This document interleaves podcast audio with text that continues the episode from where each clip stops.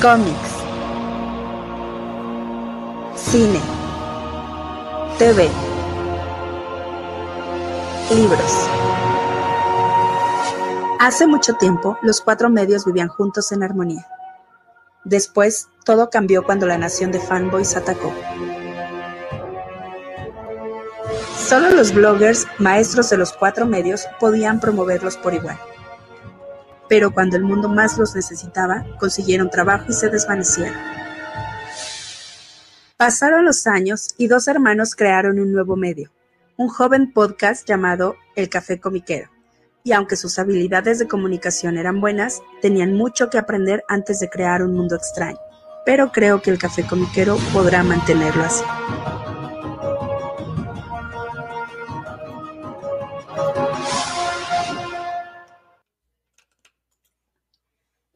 ¿Qué vole? Y estamos en vivo. Ay, ustedes disculparán que estamos. Ay, Perdón por el ruidito. O sea, como todavía este rollo. ah, shit. Ahí está, ya listo. Dale un trancazo a tu cable. Listo. Ah, ok, listo.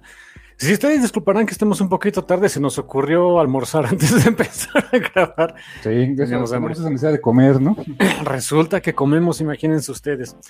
Este, pues, ¿qué onda? ¿Cómo están? Bienvenidos a, una nueva transmisión en vivo del Café Comiquero. Y esta vez es por el episodio 400. Que cuando estábamos planeando, mi hermano y yo, de, oye, ¿qué hacemos para el número 400? Bueno, hagan de cuenta, ¿ha- ¿han visto esas películas del oeste donde pasa la redita ahí de, de, de hierbita? Así es como, mi- esa es la imagen de mi cabezota en ese instante. Dije, ¿qué Gerardos hacemos? Sí, exacto.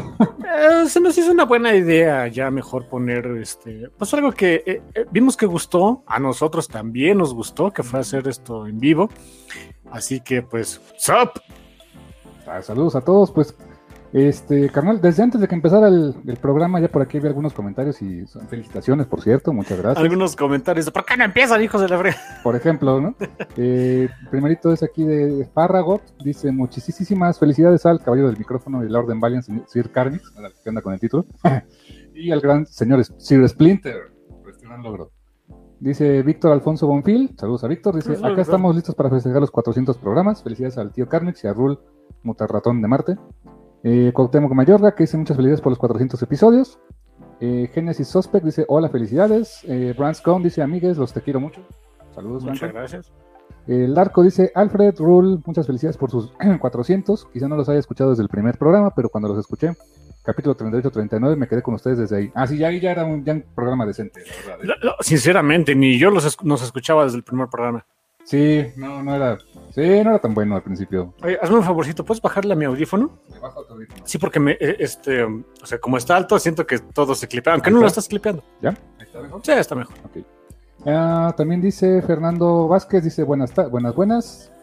Dice Branscon, dice nambre. Pues hace, no sé qué sea nambre, pero pues nambre. Dice Fernando Vázquez, Lord Carnix y Sir Rule. Dice, soy el renovado Brandon Dorden. Ah, saludos, Saludos, Brandon. Ah, Brandon. ¿qué hubo? ¿Cómo Aquí estás, el Brandon? cañón con ustedes, muy bien. Dice Adam Ortiz, los alcanzo, sal- los alcanzo, saludos des- este, difundiendo su contenido y muchas felicidades. Pues muchísimas gracias chicos. Ahora, eh, pues, ¿qué va a ser el programa? Pues vamos a estar interactuando con ustedes, básicamente, esa es la idea. Así que si quieren poner sus preguntas, comentarios, dudas, etcétera, que podamos estar aquí este, comentando durante la transmisión, pues estaría más que excelente.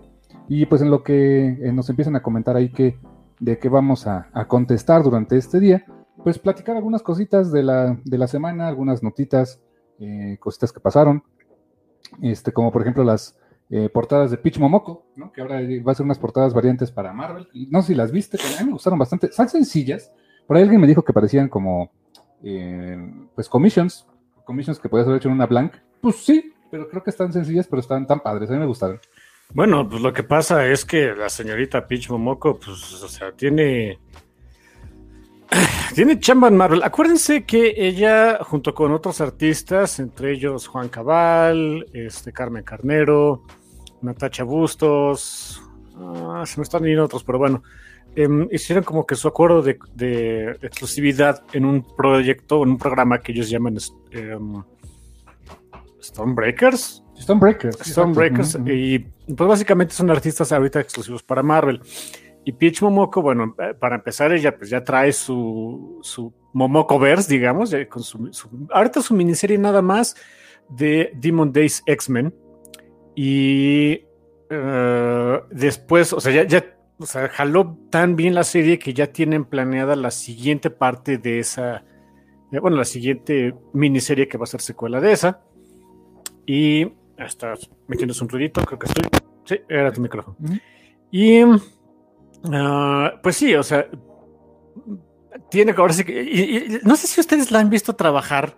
De repente, la, la única razón por la que tengo instalado el Instagram, honestamente, es para que me lleguen la- las notificaciones del café con micro, porque nunca lo uso.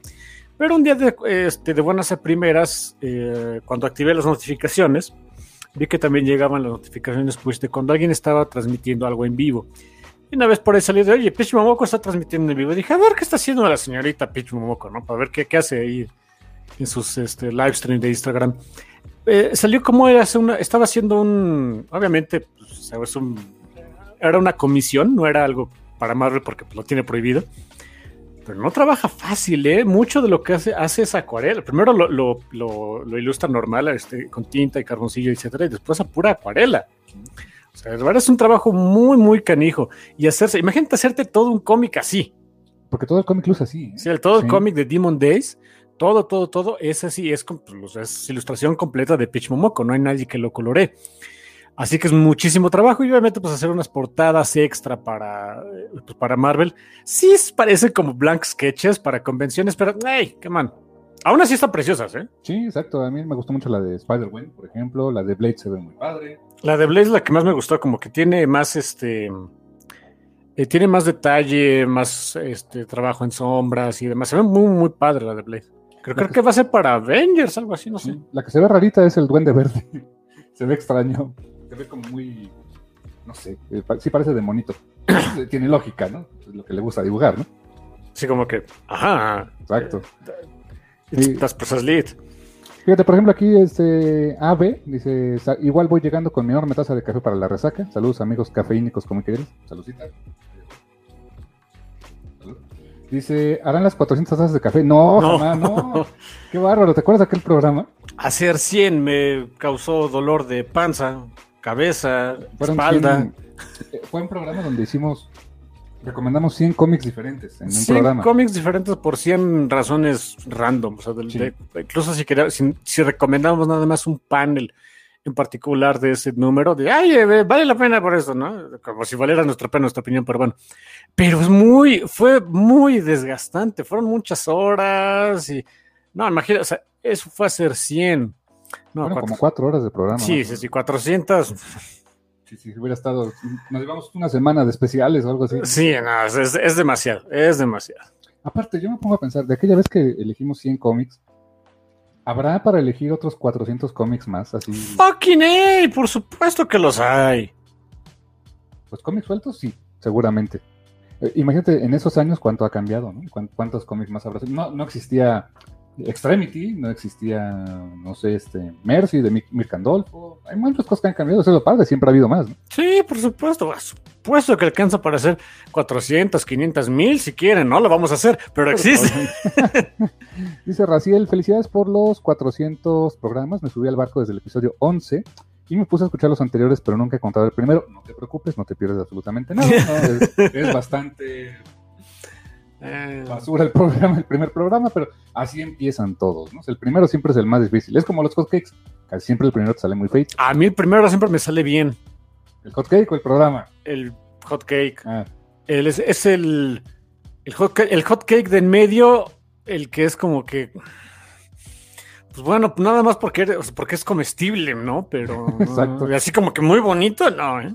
y el, eh, podría decir lo mismo de aquel primer pr- episodio. Es escuchable, pero no es muy bueno. Dices palabras, Sí, comunico algo. utilizas el, el idioma español, pero fuera de ahí. Sí, me pongo a pensar, el intro era bien crappy. Este. Y pues el hecho de hablar solito. Mira. No, hablar de cero dinámica. No, estaba muy raro, ¿eh? Lo grababas con un celular. Oye, sí, ¿cómo empezamos el asunto, no? Con un celular y, y un programa de edición muy feo, que era la Audacity. Que, que no es malo para grabar, o sea, para grabar. Para grabar, eso te iba a decir, pero para grabar luego que usamos. Para grabar, pero para editar es horrible. Te Ah, tardas muchísimo. Yo- por cierto, luego me preguntan que con qué este. con qué programa eh, recomiendo editar audio, es con Mixpad. Ese es el que más me ha funcionado a mí. ¿eh?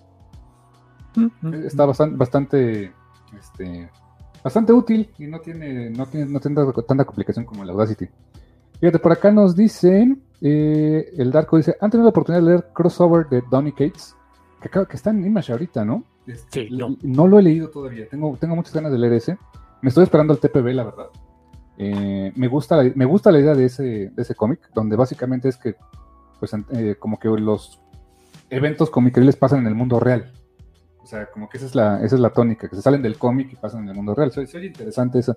Y Donny Cates en los cuernos de la luna ahorita, ¿no? Con este, todo lo que ha hecho para Venom y creo que Thor también. Sí, que lo de Venom ya acaba, ¿eh? Ya acabó. Ya acabó. Ah, ok, ok. Ya acabó para él, él lo dice, o sea, hasta, hasta donde quedó lo de King in Black y ya, caput. Eso fue hasta donde lo tenía planeado. Ah, pues, está bien. King in Black ya acabó en Estados Unidos. Sí, ya, ya acabó. o sea que eso fue, eh, eh, sufrió del problema de, de, todos los crossovers. Iba, se supone que estaba mejor planeado y no iba a tener la bronca de que varios de sus tie-ins iban a salir después de que el evento principal acabara, pero hey, se atravesó la pandemia, pues muchas cosas cambiaron. Y sí, hubo, o sea, por ejemplo, el, eh, salió antes el cómic de Beta Ray Bill, antes del final de. Que, debieron haber salido al parejo. El final de, de King Black y el, y el, principio de Beta Ray Bill debieron salir al mismo tiempo porque cuando lees el cómic de Beta Bill, pues ya acabó. Ahí acaba lo de King Black. O sea, eh, ya echamos pachanga, ¿no? De. Ok. ¿Está bien? Ok, con razón. Y, y, por eso te digo, por eso no es que no estorba, no estorba tanto el no haber leído King in Black para, no, bueno, no, para, para entenderle, ¿eh? Se, se, entiende bien. Eh, también por acá nos dice Brandon, dice el programa 100, épico, sí, cierto, fue épico, pero fue bien. híjoles. Eh, Fernando Vázquez dice, ¿habrá algún programa sobre Something is Killing the Children? Eh, probablemente, soy padre, me, me, gusta la idea. Está, está padre el cómic. ¿eh? Está padre el cómic, pero sí está creepy, ¿eh? Bastante creepy. no, se toca, no se toca el corazón el buen James Tynion, o Tynion, como sea que se pronuncie, para andar matando niños. Es lo que se trata el cómic. Sí. sí. Sí, eh, ahorita James Tynion como que se le ha dado mucho del horror, le gusta, le gusta. Este, yo había, eh, estoy siguiendo su revista, la de Razor Blades, que es su revista sobre horror, una antología de horror donde escribe él, escribe también Scott Snyder, hay prosa. O sea, ahorita está, está con todo en su, y lo, lo lanza con su editorial que se llama, bueno, su estudio, podríamos decir, Tiny Studio. Onion. ¿no? Tiny Onion. Tiny Onion, pero Tinion. Es que se pronuncia Tiny, Tinion, su, Tinion, su apellido, o Tiny, algo así. Yo siempre lo pensaba Tinion, fíjate. No, no, no, es Tiny, porque tiene una Y al principio. Eh, esa es una regla gramática que mucho tiempo después la capté el inglés. Si tienen por ahí una Y, una y intermedia, normalmente se pronuncia AI, Tai. Sí, sí, sí, exactamente. Pero sí, sí, reglas gramáticas del café comiquero. Si quieren este, aburrirse, vénganse al café. pero pues, igual, vez, igual una vez así, yo creo que estaría, estaría padre. Eh, supongo que el primero creo que ya acabó, ¿no? Ya Ah, está yo, TPB, ¿no? yo creí que aburrir al público con No, no. Dice, también nos dice Cuauhtémoc Mayorga, ¿quién es su artista favorito actual de Marvel y DC? Activo de Marvel ahorita. Sí, activo. Hay varios que, que puedo decir de "Mm, holy fucking shit, son estos, son los meros buenos. Este Pitch Momoko y, Warren- y Danny Warren Johnson están muy arriba. Eh, activos ahorita también que están con, con títulos activos. Me parece que ya no, pero CF Villa, mexicano por cierto, que estuvo dibujando un rato Black Cat. Qué buen artista, ¿eh? es extraordinario también. Um, ¿Quién más anda por ahí? Yo pondría también a Pepe Larraz. Ah, Me Pepe Larraz. Pepe Larraz es otra cosa, ¿eh? Sí, Mamut. claro. Asrar, que ya acabó sus cosas con X-Men. Me trepo al tren de X-Men porque, porque iba a dibujar algo Mamut Asrar y dice, no, ya aquí acabé.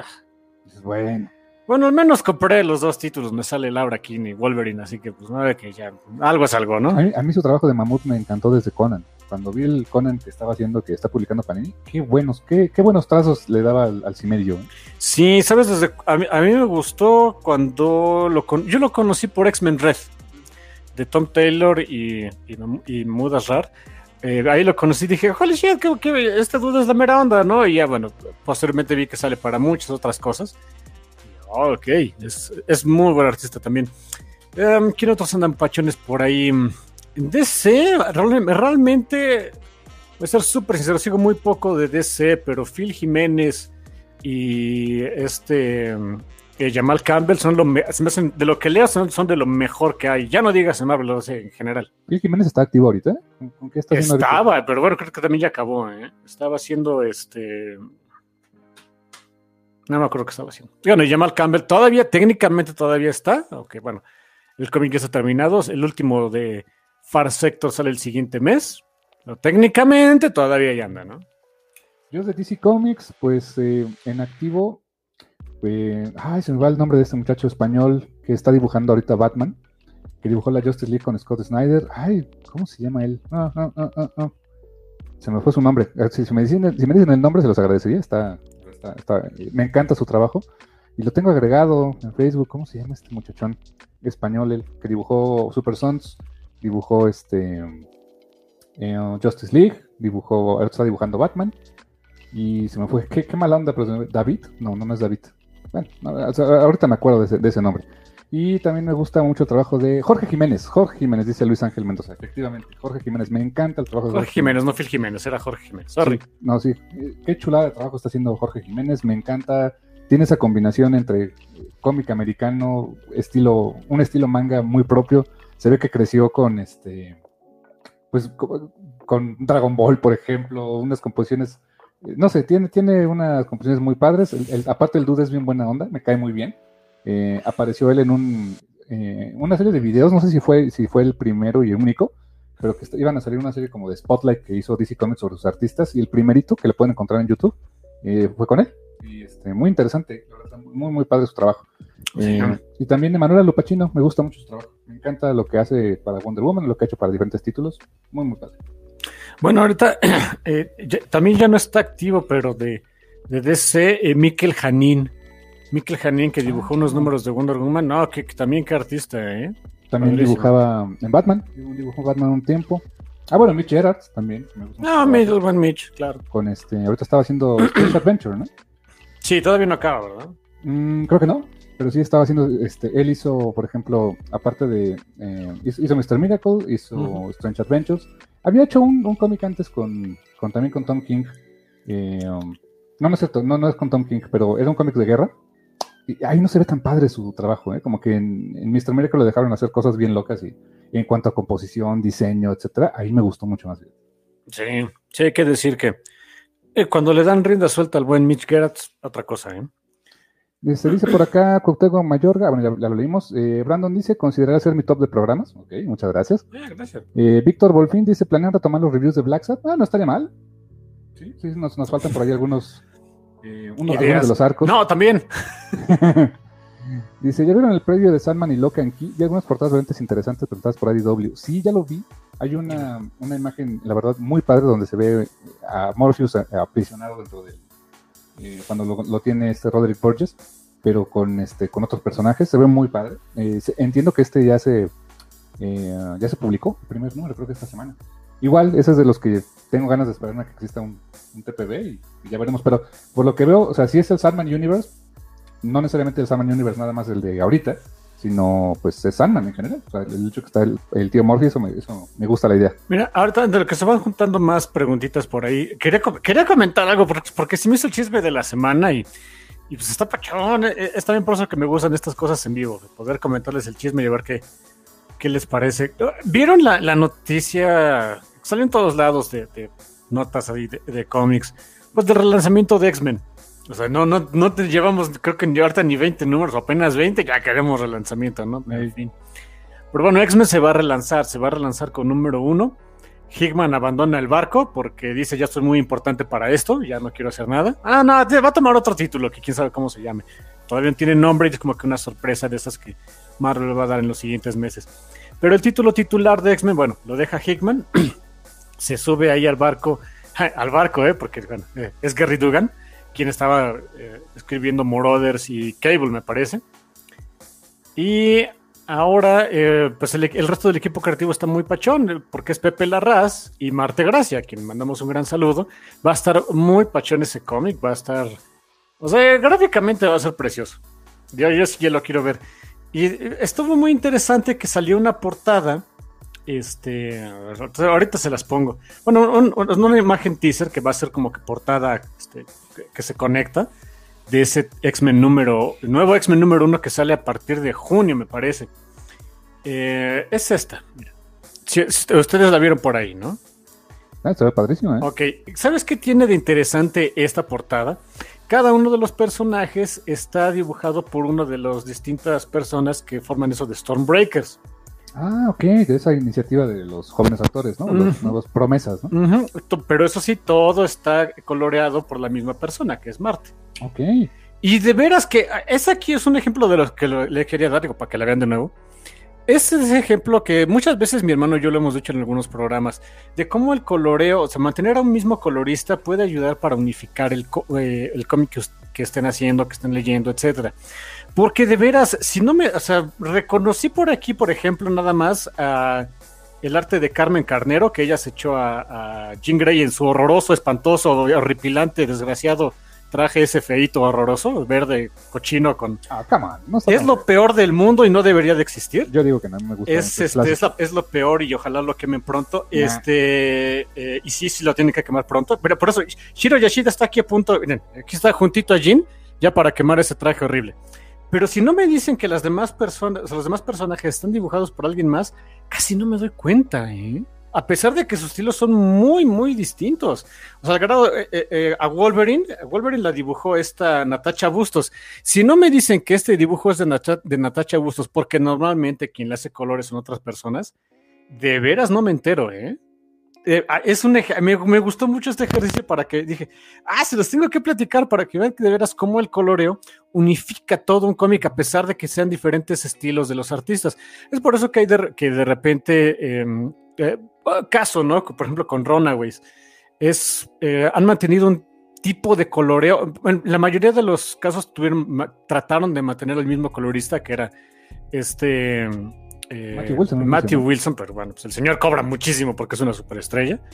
Ya cuando no pudieron, pues fueron con Triona Farrell y ahora con Dee, eh, con Dee Conniff. Pero siempre es un mismo tipo de coloreo, o sea, vibrante, etcétera, para que tengas la sensación de que aunque el artista cambie, que también ha cambiado, no sientas el sopetazo tan canijo. De verdad me gustó mucho este, este, este ejercicio por eso, ¿eh? Está muy padre. Que es algo que pasó con este House of X y, y, Claro. Y este, ¿cómo se llama la otra? Eh, Powers of Ten. Powers of Ten, que uno lo dibujó Pepe Larraz y otro RB Silva. Exacto. Vamos a agarrar. Vamos, no, no, Mahmoud Azrar no dibujó nada de eso. Ah, sí, cierto, era Pepe Larraz y RB Silva, es cierto. Y este, y el art, y el coloreo todo era de, De Marte. de Marte, exactamente. Casi todo. Hubo un, un número cuando él se puso malito que ya no pudo dibujar. Digo, de colorear. Pero pues sí, le da, le da ese, unifica- esa sentido unificado, ¿no? Al, al arte. Eso, está, eso, eso, la verdad está bastante chido. Y ese de X-Men número uno sale. Estoy- todo- ¿ya, ¿Ya tiene fecha? ¿Para cuándo sale? Junio, Junio. junio, sale en junio. Este, vamos a ver de qué trata. Una vez que, eh, eh, como que ha habido en todo este mm, asunto de los X-Men diferentes milestones eh, de lo de Hickman. Empieza evidentemente con lo de House of eh, House of X. House of X, Power of Ten. Siempre me, me confundo. La siguiente fase, bueno, de- de- terminó esa primera fase con lo de Ten of Swords. La fase actual va a terminar con lo de eh, la Hellfire Gala. Y ya de ahí a ver qué sale. ¿Qué es lo que dice lo de Way of X? No, no, no, eso ya sale la siguiente semana. Ah, ya sale la siguiente semana. Sí, ya. Ok, cool. De hecho, aquí nos preguntan, dice, ya tuvieron la oportunidad de leer eh, X Ten of Swords, creo que es Ten of Swords, ¿no? Sí, es Ten of Swords. Ten of Swords. Dice, ¿qué les pareció la etapa de Hickman con los mutantes? ¿Tú sí la leíste? No, leí, algún, leí un par de tie-ins y como no les entendí, dije, ah, bueno, no tie-ins, sino partes del crossover. Porque en ese momento estaba siguiendo nada más Marauders y X Factor. Y afortunadamente el de X Factor era como que el principio. Y más o menos ahí le capté. Pero Marauders ya no está en el principio. Y dije, ah, ya no le capté mucho. Me esperé, los interrumpí un poquito los títulos X para después retomarlos. No, no he tenido chance de leerlo, pero está padre. ¿eh? O sea, lo que entendí está padre. Lo que sí eh, me dicen es que es un troleo impresionante lo que hicieron con esa cosa de Ten of Swords. Porque pues, la idea era que hubiera este, duelos a muerte con cuchillos. Y hubo muy poco de eso. En realidad era este, retos loquitos de, mutantes de Krakoa normales contra mutantes feos de Araco. Araco, ¿quién es Araco? Eh, la otra isla de Krakoa. La, la Ah. otra mitad de la isla de Krakoa. Ok, o sea, entonces, por eso, o sea, por eso es que es el duelo entre facciones, digamos. Sí, sí, sí. ah, No entendí bien por qué se tenían que pelear, pero bueno, se supone que iba a haber duelo a muerte con cuchillos y por eso iban acá todos bien intensos. Y al final termina habiendo concursos de deletreo que pierde Magic porque no sabe deletrear Magic. Es que Es- todo el tiempo pensó que Magic escribía con, con K. K, porque así lo escribe ella, ¿no? Este, había este concursos de quién come más, creo, no sé qué. Dices, ok. ok. Hubo Nice. pocos, pocos duelos a muerte con Wish, pero dice que está padre, que está muy divertido. El único problema de conseguir todo eso es que, digo, ya salió, ya lo pueden, lo van a poder conseguir muy pronto. Pero número uno, es un mamotreto de como 22 cómics Ujú. y está bien caro. Sí, en Estados Unidos creo que lo vi como en 1500, 1000, no sé cuánto, el, el hardcover, ¿no? Eh, seguramente aquí, si Smash lo publica, que es lo más seguro. Este, lo publicarán en una edición más económica, pero aún por lo más económico no creo que bajara de 500 pesos, ¿eh? No, no, Pero no, de 500 pesos te lo están casi regalando. Em, sí, yo también me voy a esperar a, a poderlo conseguir más barato. Le traigo ganas, pero todavía no. Sí, exactamente. Eh, también por acá nos dicen, en cuanto al trabajo de Marte Gracia, siempre he dicho que necesito que ilumine mi vida. Sí. Sí, Ojalá mi vida fuera coloreada por Marte Gracia. estaría padre. Tendría, col- tendría color. Eh, también por acá nos preguntan, eh, AB, ¿es la portada de los mutantes coloreados por varios artistas? Bueno, es dibujada por Es varios dibujada por varios artistas, colorado por nada más una persona, Marte. artistas. Y también nos dice Brandon que para cuándo review de Godzilla contra Kong. Cuando la Cuando podamos ver, cuando la podamos ver, porque no, obviamente no vamos a ir al cine, ¿eh? Sí, ahorita no. Ustedes Ustedes- disculpen. Ya ustedes disculparán, pero no. Y como aquí no tenemos este HBO Max, pues. Ay, cuando la podamos ver. No, no me urge, ¿eh? Sí, cuando la publiquen en... Y, y no sé si tarde de llegar en HBO Max, a lo mejor sale como pasó con la Justice League, que, que la, la ofrecieron bajo demanda en Amazon, en varios, varios medios, ¿no? Es probable. Sí, digo, en cuanto, la, en cuanto esté disponible por acá, sí, con mucho gusto la veo. Digo, no me urge, pero sí, ahí, la veo sin problema. ¿Sabes le tengo ganas que se estrena esta semana en cines? Pero pues igual, lástima, no podemos ir. Eh, Mortal Kombat. Ah, ya se estrena. Ya se estrena. Mortal Kombat, Qué sí. mala onda que no la pudiera ver. Ni modo. Pues ya cuando se pueda, Eh, pues, vía casera, estaría buenísimo. Le tengo muchas ganas también a eso. sí, no, por cierto, no, no piensen de que oh, va a ser la película ah, que, no sé, define el cine de Kinal. No, no, no. Estoy consciente de que va a ser mala, pero decir que Mortal Kombat es mala es como decir em, la trilogía de los Señores de los Anillos es larga. Es una característica, no es un defecto.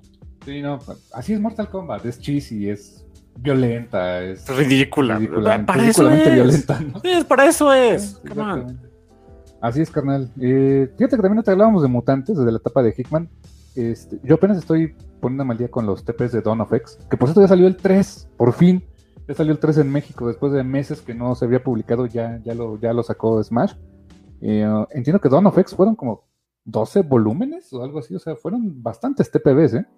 Meses, meses de, de- de- de- llenos de cómic, ¿no? Sí, sí, sí, fueron muchos títulos. También es eso, fueron muchos, muchos títulos. Eh, y no nada más de los que empezaron, sino los que se fueron agregando. eh, Wolverine, Cable y no sé cuál otro por ahí. Pues, también eh, hacen que se, se extienda mucho más todo ese asunto de Dawn of X. Yo hay muchos que ya no, no, no seguí. O sea, compré unos números uno y dije, ah, está padre, pero pues hasta aquí quedé, ¿no? Eh, me, me dediqué más bien a Marauders y originalmente nada más tenía ese. Ya cuando empezó a salir X Factor, dije, ok, esto está bueno, ¿no? También empecé a seguir X Factor. Me interrumpió lo de Ten of Swords y pues ahorita tengo que retomar a ver qué, qué fish. Pero ese de X-Men sí lo quiero, vamos a ver de qué trata. Sí, pero que platicábamos de X-Men, le, le contaba a mi hermano que en la semana estuve bajándole a la pila tóxica. Y estaba leyendo mis, este, el, segundo ómnibus de, de Uncanny X-Men, que es eh, la etapa, empieza precisamente con la, con la saga de Dark Phoenix, todo un, pues es un clásico que se ha impreso 20 veces, Eh, y después de ahí sigue con varios números que no, no sabía estaban en ese ovni y había cosas bien interesantes y que a la fecha siguen o sea, como que siendo vigentes o que la gente que está escribiendo los cómics de X-Men se va a buscar esas, esas referencias. Eh, le contaba a mi hermano que hay un cómic que es el Uncanny X-Men 153, me parece, algo así, que es donde eh, aparece Iliana, Iliana Rasputin de chiquita, o sea, de niña, y Kitty Pride, este cómic fue escrito por Chris Claremont, o sea, les hablo ya hace un ratito, con arte de Dave Cockrum, eh, que regresó al título, regresó al título después de que estuvo John Byrne. Eh, y en ese número Kitty eh, le está con Kitty que pues, es una adolescente todavía. Eh, y Liliana es una niña, le, Kitty le cuenta un cuento. Le cuenta un cuento para dormir porque la niña no se quería dormir. Y se lo cuenta en ruso. Porque para eso el, el profesor Javier les dio clases intensivas de ruso mentalmente, ¿no? Para que se pudieran comunicar todos, ¿no? ¿Ves que eso hacen en Cracoa? Eso hacen en Cracoa. Les, desca les descargan el, el el idioma. de Cracoa, claro. De hecho, de hecho, en Giant Size X-Men número uno, eso es lo que acaba ocurriendo, ¿eh? Ves que llega Colossus viene de Rusia. Storm venía de Kenia, este, Wolverine de Canadá, Shiro Yoshida venía de Japón. Entonces lo que hace, lo que en- en- creo que en el primer panel donde aparecen todos juntos, eh, describen que el profesor Javier telepáticamente hizo que todos se pudieran comunicar, trasladándoles el, el conocimiento del idioma de cada uno de ellos a los demás y, y el inglés. Entonces por eso se entienden, que es un poco lo que hace Tug, ¿no? Entiendo. No, Sí, Doug, Doug tiene un este campo ahí chistoso de influencia, de- todos se pueden entender. Que bueno, en Kenia se, se habla sahili e inglés, ¿eh? así que que Storm ni le haga. Bueno, pero ella estaba en las tribus, ¿eh? Creo que no hablaba nada de eso. Porque, porque, to- ella, porque, claro, si es de, de- de- de Kenia vivías en tribu. porque acuérdate, acuérdate que, era, que era la diosa del clima y no sé qué tanto. Y aparte ella creo que lo que habla también es... Eh, ¿Es Farsi? No sé. Eh, ¿Qué hablan en Egipto? No me acuerdo. No, no sé qué llamarlo en Egipto, pero ella estuvo en el Cairo. Estuvo en el Cairo como ladrona. Cuando eh, este, era parte de los raterillos de Ahmed el Jibar. Y ahí aprendió a ser, a ser ladrona, aprendió a abrir cerraduras, etcétera. Pero el caso es que en esa historia de este de, de donde Kitty le cuenta un cuento a Eliana, ella le cuenta ese cuento donde ella es una reina pirata. O sea, Kitty Pride se vuelve ahí una reina pirata. Y dije, ah, ok.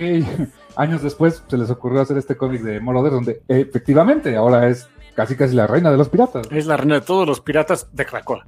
Sí, y casi contrabandé, pero Fayuca. Eh, Es más, le digo a mi hermano, suena broma, pero es básicamente a lo que se dedica Kitty. Ella, contraban- ella hace contrabando, contrabandea sus este, cosas milagrosas, sus píldoras milagrosas de Cracoa a, a otras naciones que son medio hostiles. Y saca mutantes de ahí. Así que, pues, de alguna manera cumplió su, su sueño. Y curiosamente, en ese, en ese cuento, el que era como su príncipe pirata, obviamente era Colossus. Y Necroles no, Necroles era un muñequito de peluche que hablaba, ¿no? Y Necro Necro bien indignado de ¿por qué no?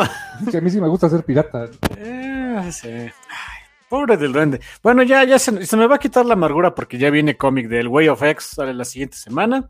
Y vamos a ver qué onda. Exactamente.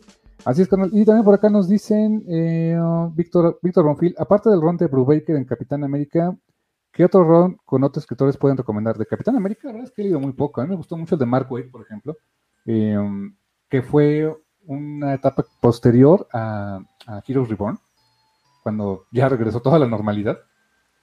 Y él escribió el título un rato, y en ese pierde el escudo. Eh, tenía su, el escudo normal, el escudo de Vibranium, y en una misión lo acaba perdiendo, se, se cae al, al océano y de hecho me encanta que durante varios números, durante un par de números era como que el, el- el- el plot de que el Cap pues, se sentía manco porque no tenía su clásico escudo. Y de hecho había, este, le había pedido a, o sea, llegó con los Avengers de, ¿qué creen? Perdí el escudo. Ah, ¿cómo eres menso? Bueno, no le dijeron así, ¿no? pero básicamente. Y pues como ya sabes, ¿no? Pues es Avengers, tienen ahí sus conectes y todo. Pues que dice, ya le pedían a Amor que lo vaya a buscar. o sea, porque lo perdió en el mar.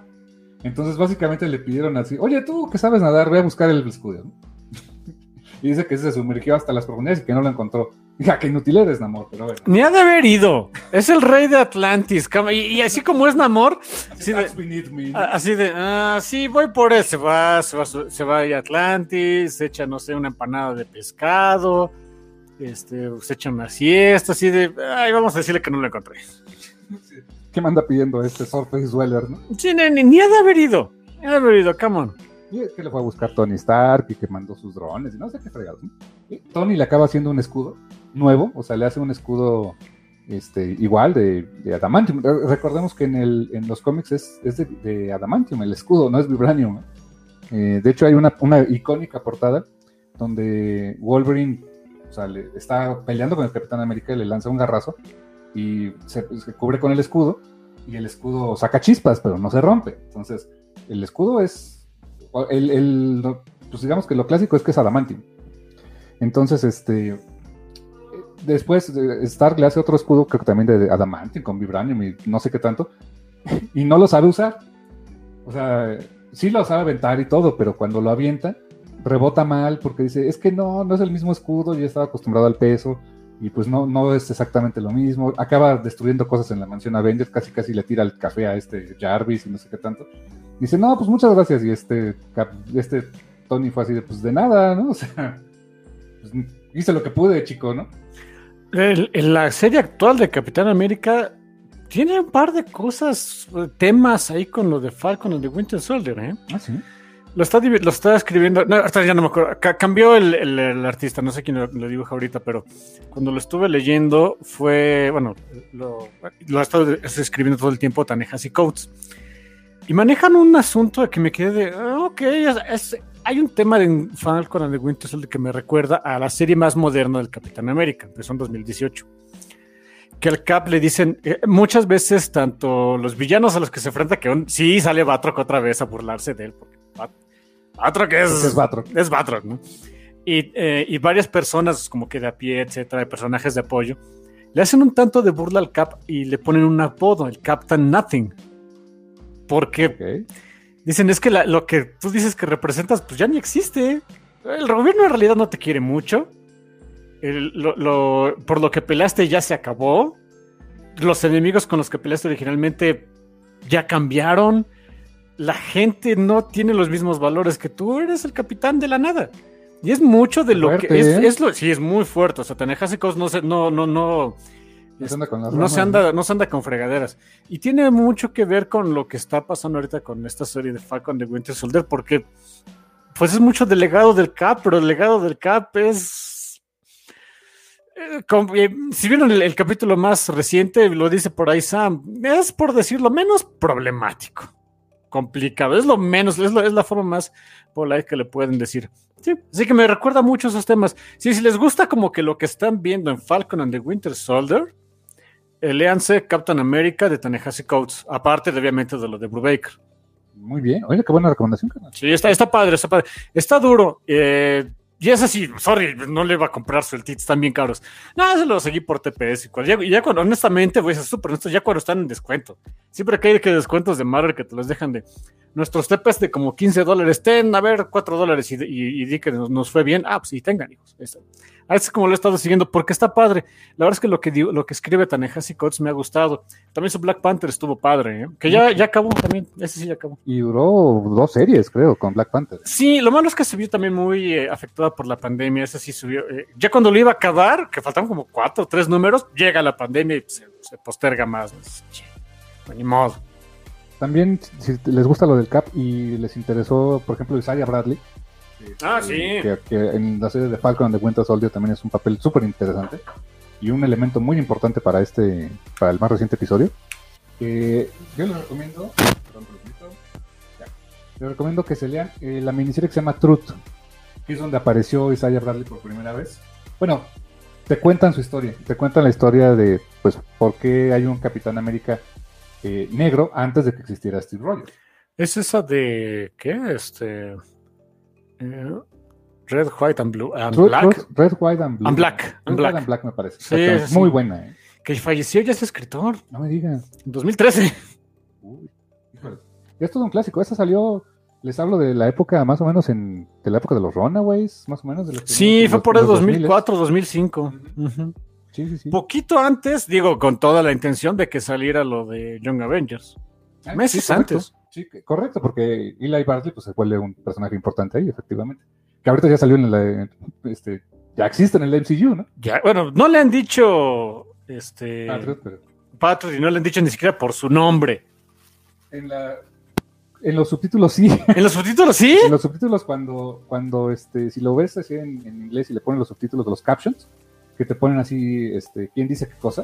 Dice Eli, Ok.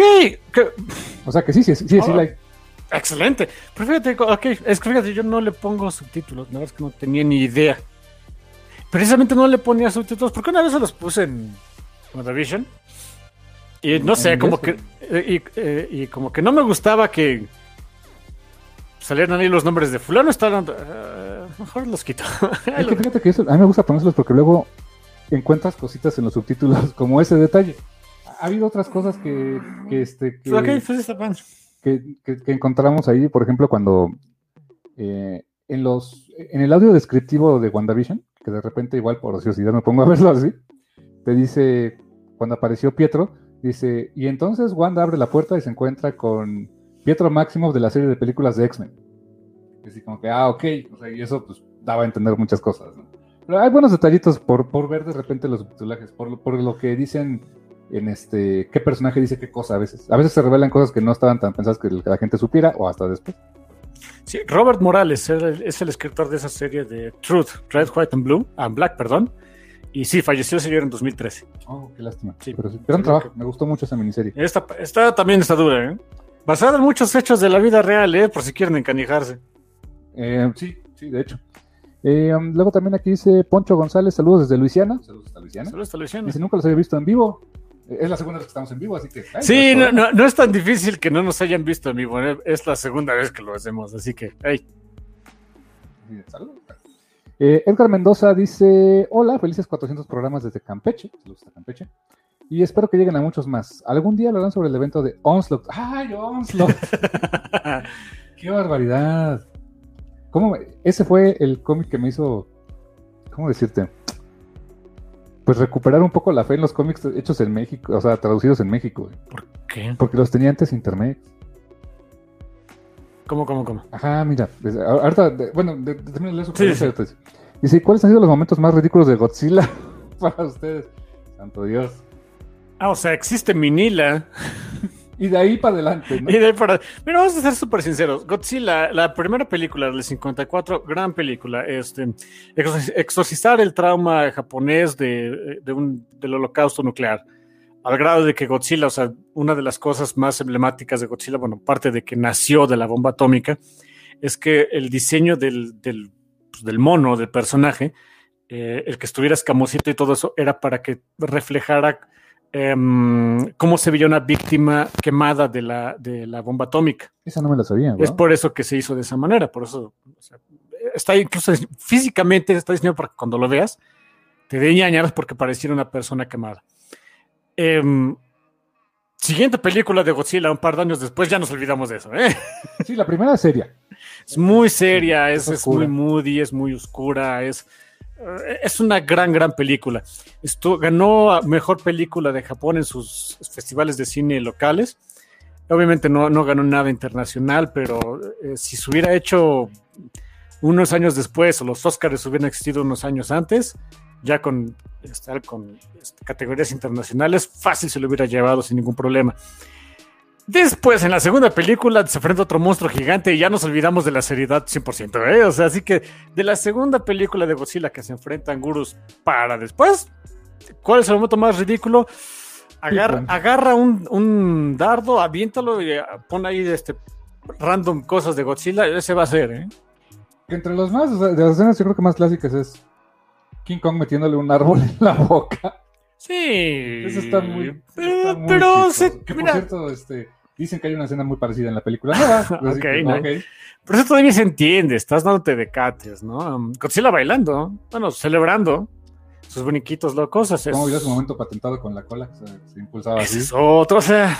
Cuando vuela. ¿Sí? Godzilla volaba.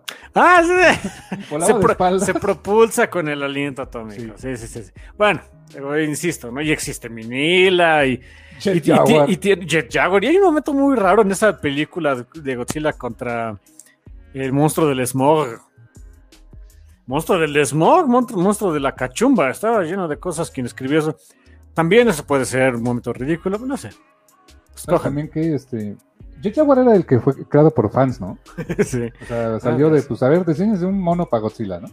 Y estaba de moda los, este, no sé, Ultraman y todas esas cosas. Pero también te acuerdas de que le cantaban para que saliera King Caesar, o cómo se llama? Ah, sí, Eran es como cierto. león, no sé qué fregados era, pero... Mira, sí, y sí es ridículo eso también, pero no es exclusivo de Godzilla. eh, Motra. Ah, Literal, le tenían sí. que rezar para que la polillota saliera. Ah, sí, cierto. Hombre. protector de la tierra y no sé qué. Nuestro protector es una polilla. ¿Cómo se llamaba el Motra malo? Batra. Batra. Sí, sí, es cierto. Eh, si Motra era el hippie, Batra era el punk, ¿no? Ok. Sí, pero hay muchos momentos muy, muy ridículos. Y también la película del 98. Pero no hablemos de eso. Con Sila. El, el Sila, ¿no? Le. Sila es el nombre oficial dentro del eh, universo de Godzilla. Pues es Sila, es como que la versión pirata. La versión incompleta. ¿Te acuerdas de la otra película? Esa Godzilla fue de una, como de las últimas películas de la etapa anterior de Godzilla en Japón, donde se enfrenta a Sila y de un coletazo lo manda a la goma y se acabó. O sea, Le manda la goma, le echa aliento nuclear y se acabó. Si fue la última, de hecho. es Godzilla. sale desde Troya. No, no, no, esa- es todavía antes. Godzilla All Out War, algo así, se llama, algo así se llama, no me acuerdo. Y, y sí, o sea, tan les caía gordo el, el, este, el Godzilla ese, el Sila, que pues, básicamente de un coletazo y aliento nuclear se acabó. Su participación se reduce como a ni un minuto, ¿no? Sí, de veras, son, son segundos, ¿eh? Son segundos y ya. Ahí acabó. Y todos somos felices. Ey, hasta salió. No pueden decir que no se reconoce que hubo secuela de esa película. Sí la hay. Técnicamente es canon. ¿No? Ah, Salió, entonces, ok. ¿Qué podemos hacer, chamacos? Eh, también dice el Darko, dice lo de Tanahashi en Black Panther y su imperio intergaláctico de Wakanda está muy chido. Ah, sí, está bien bueno, ¿eh? ¿Eh? Sí, me gustó harto. La verdad es que se pone muy, muy bueno. Eh, sí, se pueden consíganlo. Esos los conseguí en español incluso. Estaban en español. Los primeros, el primero o, el pri- o los primeros, creo que nada más el primero lo No, conseguí. Creo que el primero lo conseguí nada más en español. Ya de ahí, pues también en TPS los fui consiguiendo después. Ah, sí, claro, porque era de subirse al barco, este, al, al tren del Omega y el aguacate, porque estaba la película. Porque de estaba la película de, de Black Panther, sí, sí, sí. Sí, el primero lo conseguí en español, nada más. Y ya de ahí en adelante, pues ya Sí, pues está padre, ¿eh? Está Yo padre. conseguí todo ese ron gratis. Desgraciadamente por las razones pues, más tristes, ¿no? Que fue cuando falleció este Chadwick Boseman.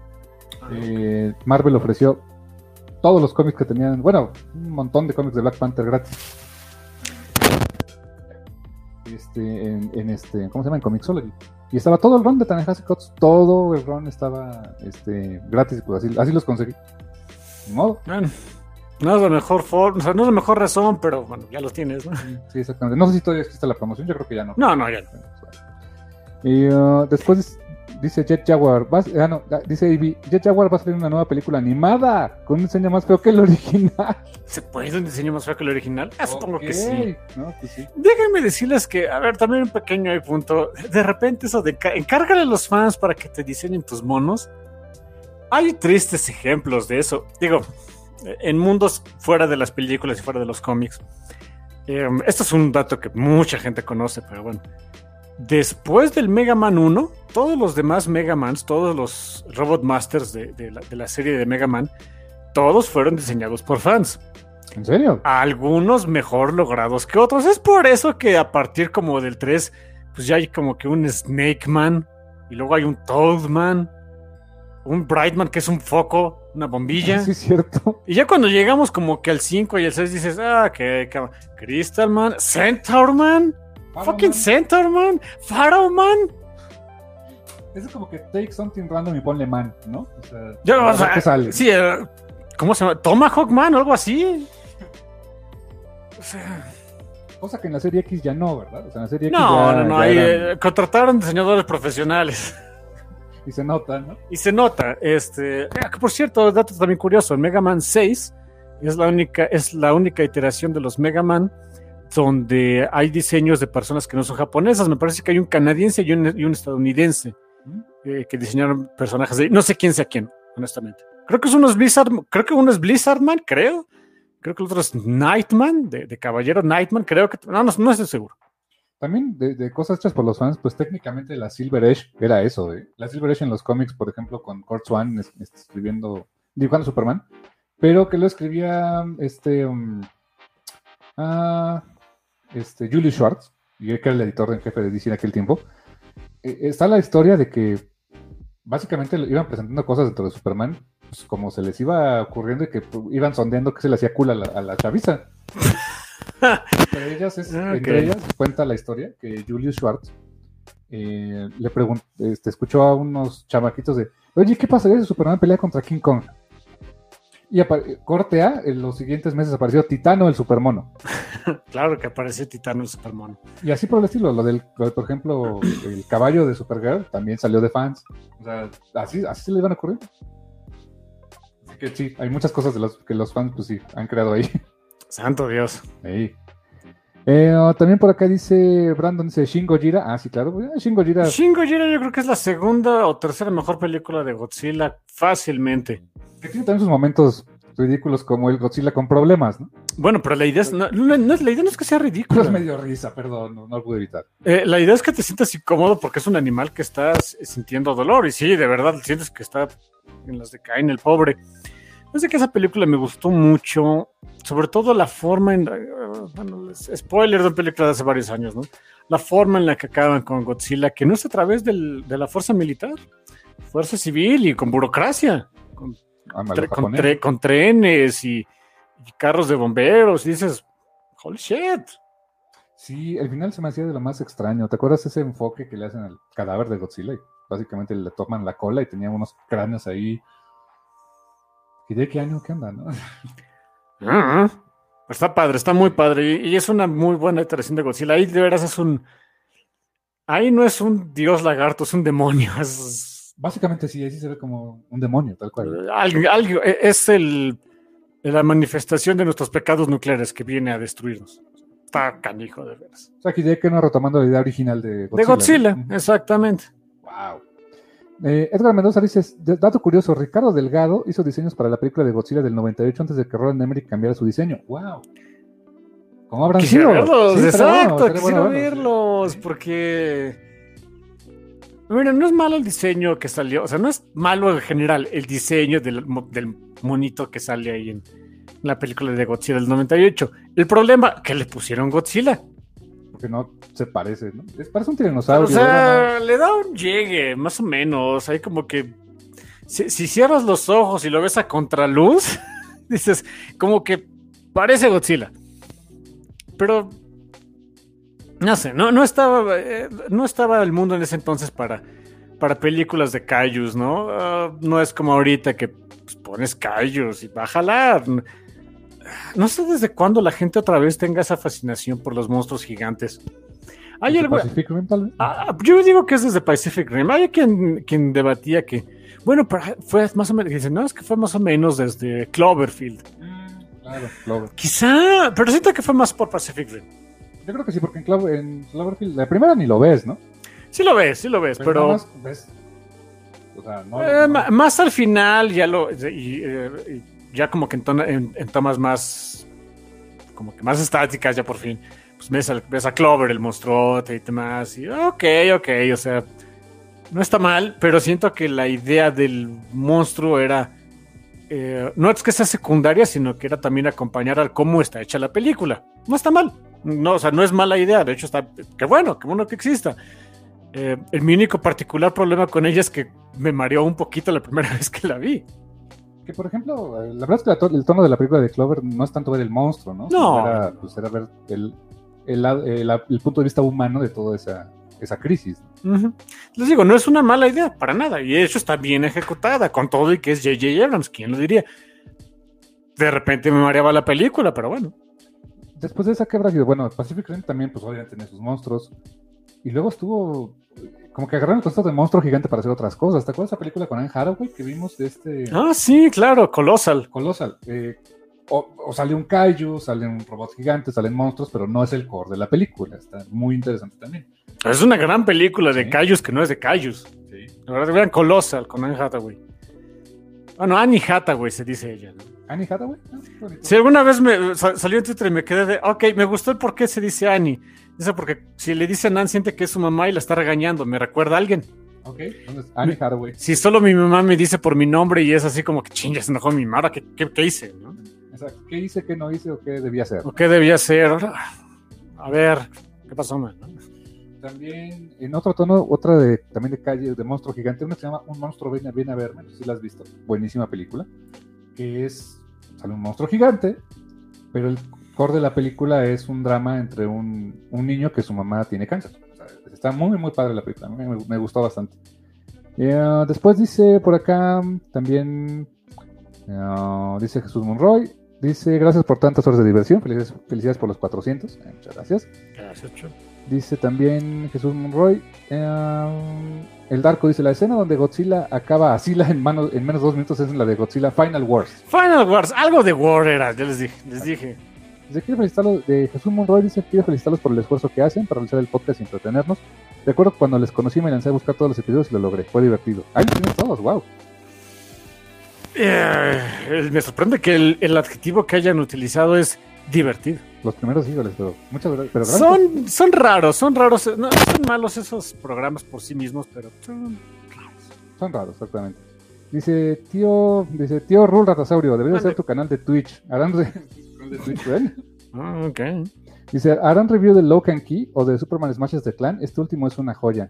El Locan Key estaría bueno, no se me había ocurrido. De Superman Smashes the Clan creo que es buena, muy buena idea. ¿No hacemos pronto. algo? No, nada. Solo se mencionó en un Quick Shots, creo. ¿Eh? Pero nunca lo hemos este, hablado. ¿Es en serio? Ah, ok. Te juro, juro. Es Jinlan Yang y Gurihiro. Mira, creo juro que tenía aquí como que en la cabecita de. Hicimos algo ahí, pero bueno, ok. No, confío en ustedes, pero de verdad. Sentí que ya habíamos hecho algo. Pero hay que hacer algo, estaría bueno.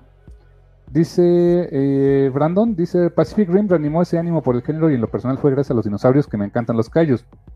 Sí, pues de hecho, esa es más o menos la razón de cómo seguía Godzilla. Cuando yo era muy pequeñito, mí me gustaban los dinosaurios, como a la mayoría de los niños. Y eh, supongo que en alguna ocasión mi mamá tuvo que conseguir alguna, rentar alguna película para callarme. Vio que había un dinosaurio gigante que era Godzilla. Se parecen, ten, ponte a verlo. ¿Y qué creen que me gustó? Dinosaurios gigantes. Dinos- Es un dinosaurio gigante. eh, ¿Qué más? ¿Qué puede salir mal, no? También dice Víctor Bonfield, dice, por cierto, entré a la página de Archive a descargar, descargar todos los episodios. Ah, sí, ahí están. Eso sí, en Archive sí están, ¿eh? sí, afortunadamente, esa es la ventaja de esa página de Archive. que Su, su función es esa, es archivar, es este, eh, generar un, un acervo de contenido para de todo tipo, ¿no? De audio, de video, eh, libros. eh, entonces, pues sí, eh, servicios de streaming realmente tienen, están limitados muchas veces a la cantidad de episodios que te pueden albergar, este, a pesar de que lo leen de un feed, tienen como que esa limitante, no sé por qué. Pero bueno, este, ahí están, este, eh, por lo pronto sie- siempre hay 100 150 episodios disponibles en el café. Se va borrando el más viejito, pero siempre está. Ahí, ahí en Spotify, por ¿Qué ejemplo. habremos hecho en el. En el 200. En el 150 o 400? ¿Cuál es? En el 350. No recuerdo, ¿eh? Creo que fue algo de Club Nintendo porque pues, íbamos a hablar de otra cosa, pero no, ahora no me acuerdo, ¿eh?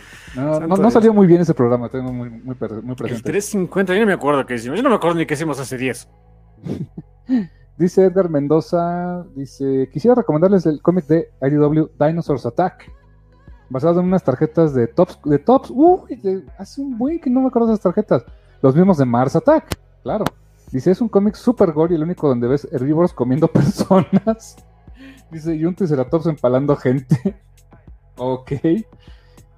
Dinosaurs Attack, sí me acuerdo de esas tarjetas de Tops de, de Mars Attack, claro, por supuesto.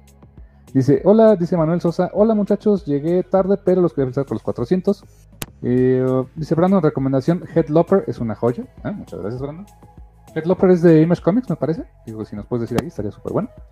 Eh, y sí, pues, ¿cuántas cosas de Godzilla, carnal, de monstruo y todo eso? eh?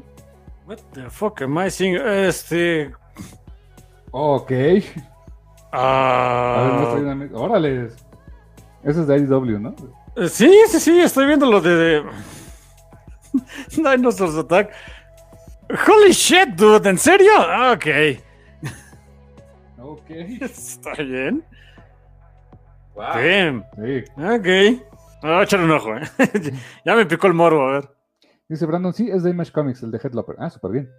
Dice AB, hablando del crossover de Superman Godzilla. Superman y Godzilla, ok. Recuerdo ver el raro cruce de Justice League y Attack of Titans. ¿A poco? Yo me acuerdo del de Avengers, Attack on Titans, pero no sabía que uno de Justice League. No, yo, ni yo tampoco. El de Avengers, me acuerdo que lo hizo, lo dibujó un mexicano, lo dibujó Gerardo Sandoval. Y por ahí lo tengo. Y no, no es el mejor cómic de la vida, ¿eh? Pues no, es que no es exactamente crossover, es como para... Es un, es un chistecito, básicamente. Sí, exacto. Es, es un gag nada más. Si mal no recuerdo, incluso creo que lo, lo escribió Akira Yoshida. Sí ah, sí, claro, tenía que ser Akira Yoshida. Creo que sí era de él con input de alguien de Japón. ¿no? Mendigo Miyagi Evangelion.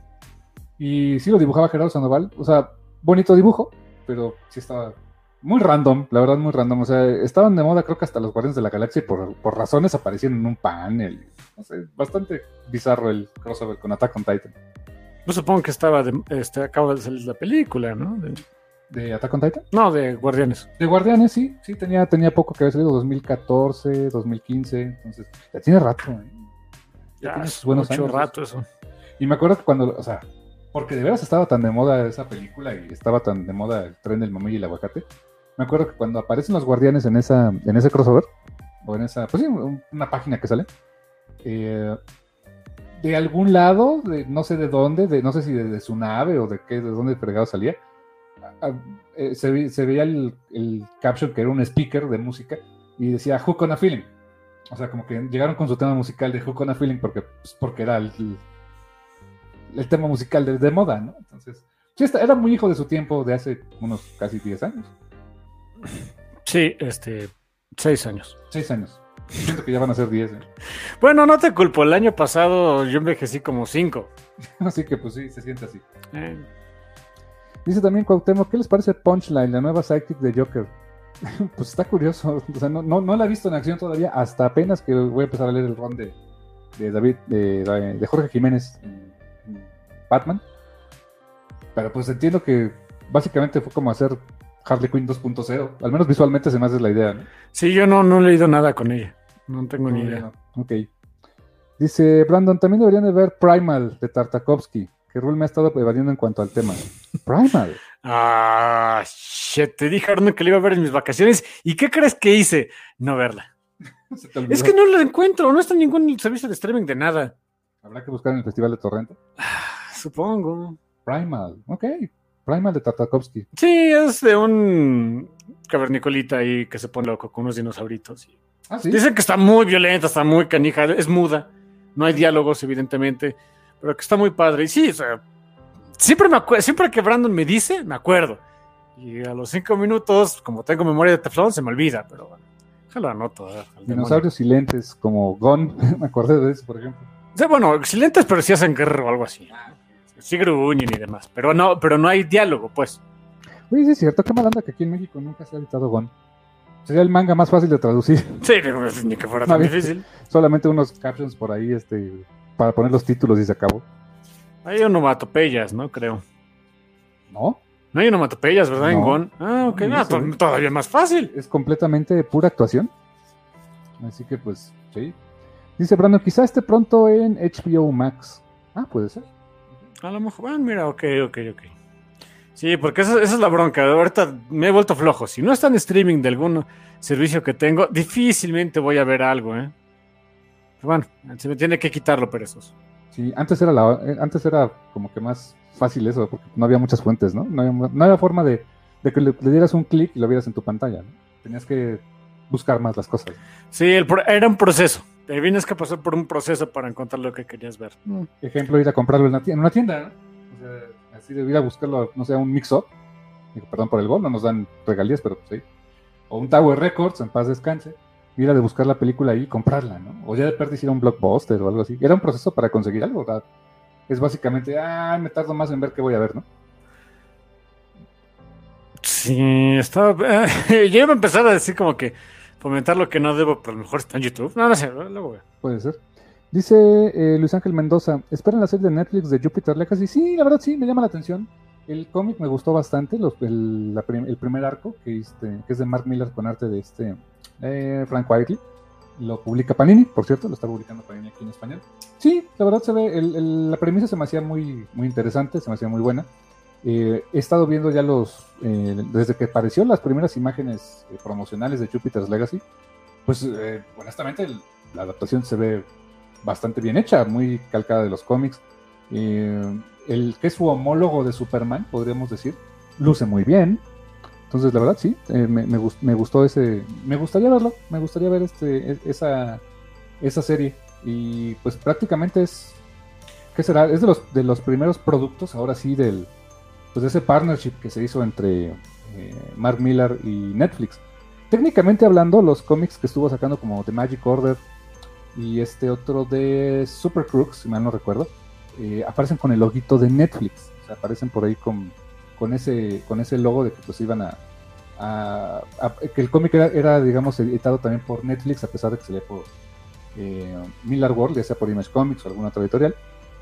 Eh, pero creo que el primer partnership ya este, visual, audiovisual que va a salir es este. Se hablaba también de una adaptación de, precisamente de Super Crooks. Super Crooks nació siendo incluso un guion para cine con que, este, que lo estuvo revisando Nacho Vigalondo, ahora el mismo de, este, de Colossal, por ejemplo. Y por ahí en la semana anunciaron que iba a haber una adaptación animada de Starlight, también de Mark Miller, y este, el artista se me va, apellida Goranson, no me acuerdo el nombre. Pero sí, esa de Jupiter's Legacy es la primera vez que, que sale un producto de esa relación eh, de negocios. Sí, sí le tengo ganas y estuvo también pues ahí medio parado el proyecto por lo de la pandemia, así que sí, me, encantaría verla, a ver, a ver qué tal, a ver qué tal está. Santo Dios, tú conoces demasiado de Mark Miller. Yo tuve que buscar quiénes eran estos dos, no me acordaba. Sí, pues me ha tocado mucho porque ah, eh, pues Panini está trayendo mucho de Mark Miller, o sea, está trayendo muchos productos de ahí y pues eh, me han eh, de repente me invitan a colaborar con algunas algunos este, reviews o especiales que han hecho sobre este productos recientes de, de Miller que ha sacado Panini, pues ay, ¿Cómo se llama el último que dijiste, por cierto? eh, Starlight. Lo puse bien y sale el nombre de una canción, un dude cantando algo, supongo que ese no es. Starlight de Mark, de Mark Miller muy buena. eh, es una es básicamente un Flash Gordon retirado y como que es como un- una gran una gran última aventura de un Flash Gordon ya viejo. La verdad eh, muy con mucho corazón esa, esa, esa serie me gustó bastante. No, pues no me acuerdo de ninguno de estos. super, no super honesto. Ah, no, pues a ver. Ay, si la cacho luego, tal vez la ve. Dice Digel 90, ¿no cierto qué? Ah, no, dice Brandon, ¿tengo un efecto Mandela o jamás hice un review de Jupiter's Legacy? No, nunca lo hemos hecho. Es efecto Mandela seguramente. De yo ni me acordaba que existía. De, de yo ni sabía que iba a haber algo de Netflix. Lo tuve que buscar ahorita de. oh, ok. ¿Sabes qué Yo creo que, de ese, ese creo que de ese sí medio me acuerdo, creo. No estoy seguro. ¿Sabes de qué me pasó con ese cómic? Que lo estaba comprando en sueltos en inglés y ahí tengo la primera serie. Luego la interrumpieron, bueno, no la interrumpieron, sino que terminó un arco y empezaron a sacar una secuela, bueno, una precuela más bien que era Jupiter's... ah, ¿Qué era? Algo de Jupiter también, pero no, no era... O sea, Jupiter's Legacy es, la, es, digamos, la serie principal y el otro es como una precuela de Jupiter's Legacy. Entonces compré la primera miniserie de esa, de esa precuela. Y no sé, fue un periodo raro. Creo que fue cuando recién este, eh, pues, eh, nos mudamos, ya, ya, que me, ya que me casé con mi, con mi esposa. Y lo seguía comprando y se me pasaron como dos números. Y luego estoy segurísimo, y ahí entra también mi efecto Mandela, estoy segurísimo que los compré y ahí están, pero no los he leído. Y cuando salió la segunda serie de Jupiter's Legacy, esa no estoy seguro si la tengo o no. O sea, eh, sé que está por ahí, por ahí atrás, pero no sé exactamente dónde. Pero por ahí debe de estar. De eso sí me queda clarísimo. La primera sí me gustó mucho. Y el, la que es la precuela, la primera serie de la precuela, hasta donde iba estaba padre. Eh, y ya después le perdí la pista. Y ahorita Panini lo tiene en paquete. Que es lo padre, o sea, lo tiene incluso en paquete el, el volumen 1 y 2 de Jupiter Legacy por si les interesa, antes de que salga la serie, lo pueden encontrar en, en promoción. Mm, ok, ok. Pero sí, me pasó un efecto Mandela igual que a ti, pero en el sentido de que no me acuerdo si los tengo o no los tengo. La, la segunda serie. Ol- olvidé todo por completo. Tengo mala memoria, ¿eh? Déjame decir. A veces. Dice Jupiter's Legacy, bueno, eh, dice, mm, no entiendo por qué dicen que Utopian es un Superman malo. Utopian es el, el, el homólogo de Superman de Jupiter's Legacy. No, no es malo. Más bien don- donde hay broncas con sus hijos. O sea, él no es técnicamente malo, pero los hijos son los que se meten en broncas. Y es donde es verdaderamente el drama que se pone ahí. Está, está bastante padre, la verdad. Eh, luego también dice, eh, el arco dice, no se pierdan Primal, en serio está buenísima. Buenísimo. Dice, Jupiter Legacy solo vale la pena por el dibujo de Quietly. Eh, la historia también está cookie, pero sí el dibujo está padre. Dice, se supone que la serie de, el Darko dice, se supone que la serie de Magic Order ya estaba en producción, porque Mark Millar me lo respondió por Twitter, pero ya saben, pandemia. Qué lástima. Miren, cuando me, cuando me hablen de, de cosas de Mark Miller, pónganme ayuda audiovisual. Voy a buscar eso, Magic Order. Sí, que también, que eso lo dibujó Oli- Olivier Coapel, como, como por ahí alguna vez me ha corregido Jorge Tobalín, que así se pronuncia, Oliver Coapel. Yo decía Oliver Coipel, pero pues así es su apellido. Eh, bonito el arte, ese, ese también me, me gustó, me gustó bastante. Y sí, ya estaba, sabía que se iba a producir, pero pues no, ha salido. Y creo que creo que la idea es que se, se, se canceló. Tristemente. La serie animada. Bueno, la serie de televisión. Dice Víctor Alfonso Bonfil y Digel, el- la precuela es Jupiter Circle. Exactamente. Es, esa es la precuela de Jupiter's Legacy. Ah, ok. Que ya no la dibuja Quack, la dibuja alguien más, pero está, está, está- estaba padre también. Así es, carnal. Este, pues sí, entonces de Mar Miller casi no, ¿verdad? No. No, yo no, no lo sigo mucho, que digamos. ¿Qué habrá sido lo, último, lo único que habrás leído, lo último que habrás leído de Miller? Ultimates, Ultimates. tal vez, Los Ultimates, ¿verdad? yo creo. Volumen 1 y 2. Ujú. Y del 3 mejor no hablemos porque estaba... Lo intenté leer, pero ya me desesperé y no Yo los vendí, de plano no me gustó para nada. Digo, Ay, a quien le gusta, supongo. Yo no, no, la verdad, no, no, ni soy tan fan de él. ¿Para qué le hago el cuento? A mí lo que me gustó, Redson. Redson se me hace muy padre, muy padre historia. Esa para que así. Eh, eh, bueno, Kikas, viste Kikas también, directamente. Nunca la terminé. Vi la película y dije, ah, está coquisilla. La 2 también la vimos. Hicimos un review de esa. ¿Hicimos el video de la dos? Sí. No me acuerdo. ¿Sabes hasta quién estuvo ahí? Glenn Miller. ¡Ja! Creo que fue la Sí. primera vez que conocimos a Glenn, fíjate. Damn. Hace ya algunos años. Saludos a Glenn, por cierto. Sí, saludos a Glenn. Mucho no lo veo. Dice AB, dice sí, es Avengers contra Attack on Titans, one shot. Y revisando me acabo de acordar que Godzilla fue canon en Marvel. Sí, o sea, Godzilla era, tenía su cómic en Marvel. Y lo Sí. perseguía Dum Dum Dugan. Sí, consiguió los derechos cuando estaba en boga lo de los monstruos. Ah, Acuérdense que en Marvel tienen mucho en eso de que está de moda ahorita, de eso sacamos cómic. Y un tiempo estuvo de moda Godzilla, consiguieron los derechos para trasladarlo de este lado del charco. Y sale Godzilla en Marvel. Sí. De hecho, Shield lo perseguía.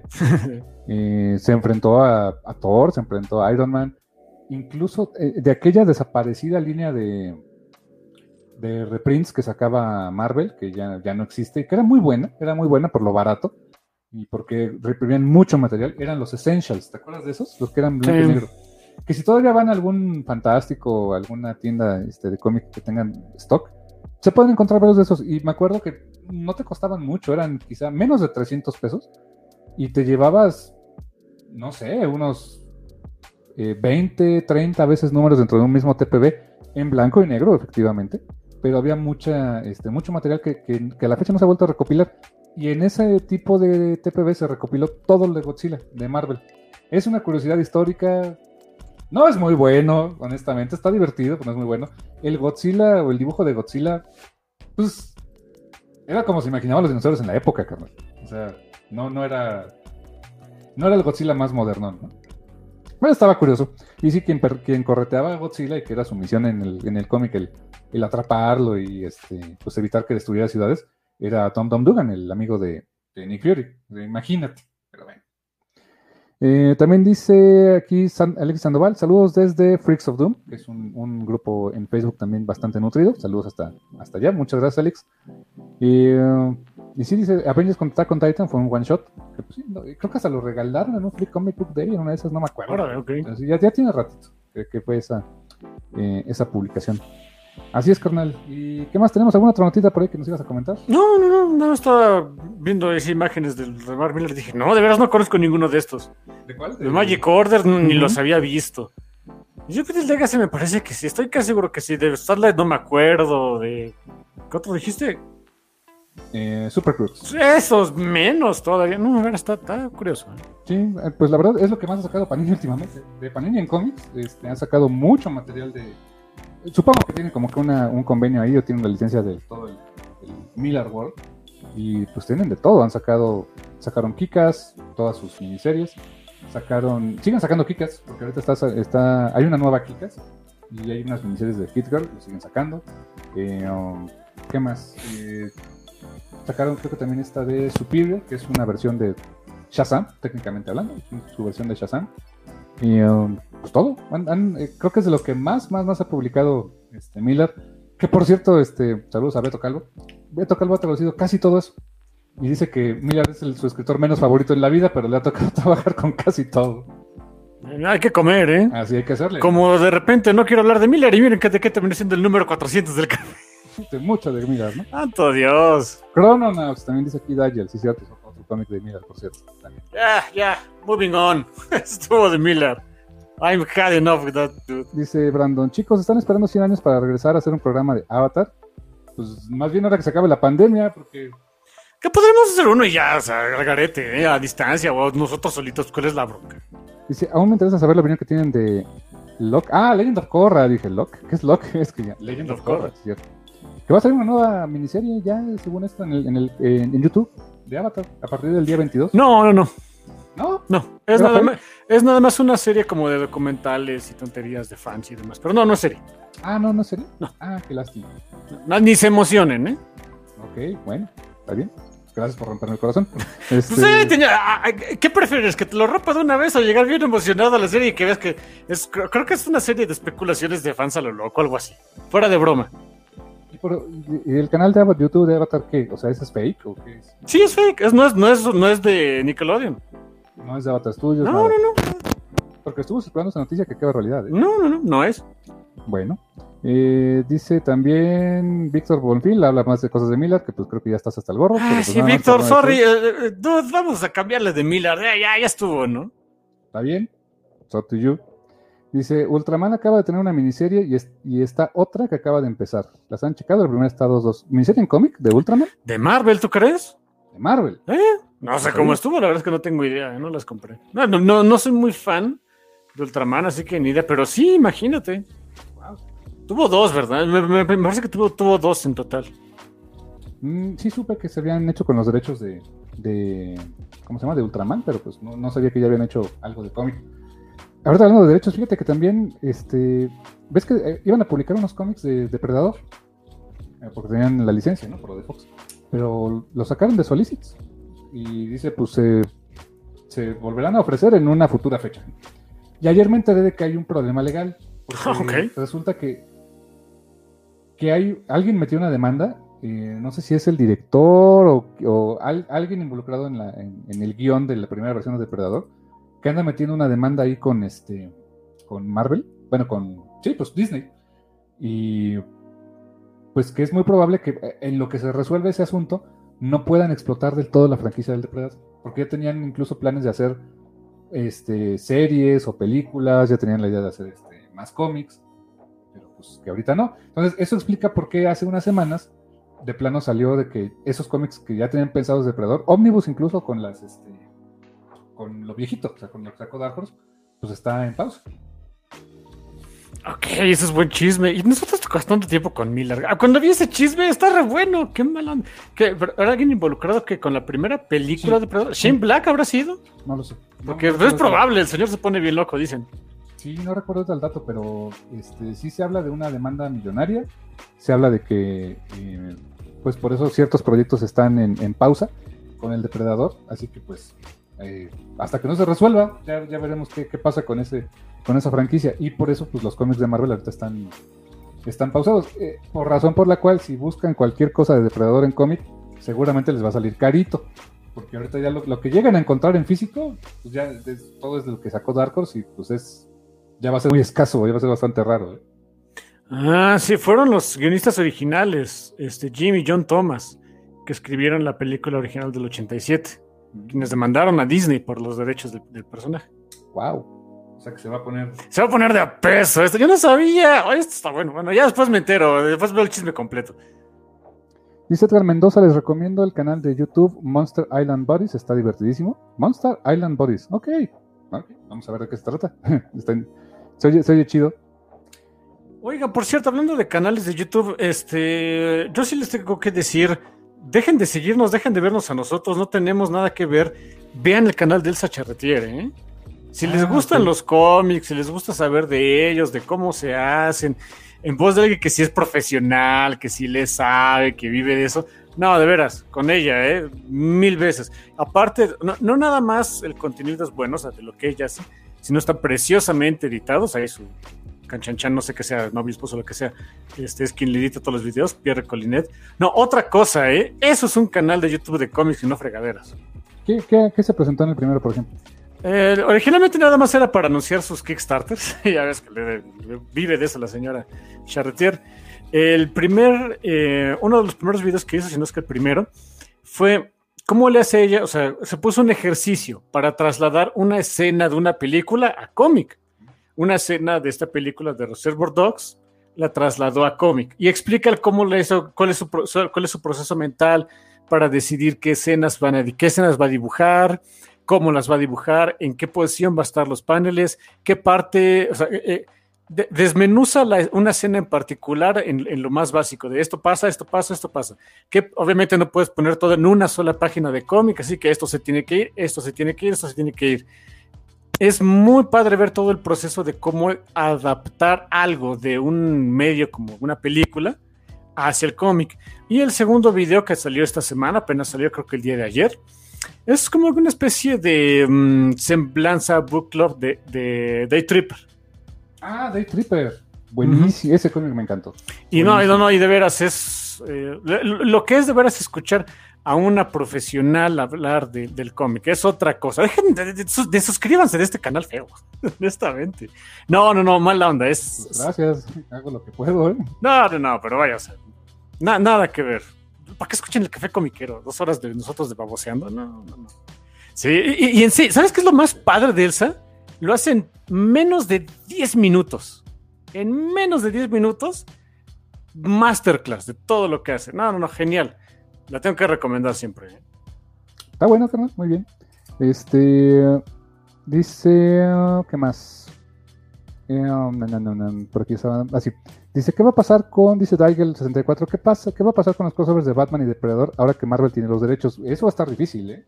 eso va a estar complicado de, que se reimprima, porque pues técnicamente sería Marvel reimprimiendo material pues, de DC Comics, ¿no? Porque, que mira, no es tan imposible. Eh, um, que hay dinero de por medio, pues ¿no?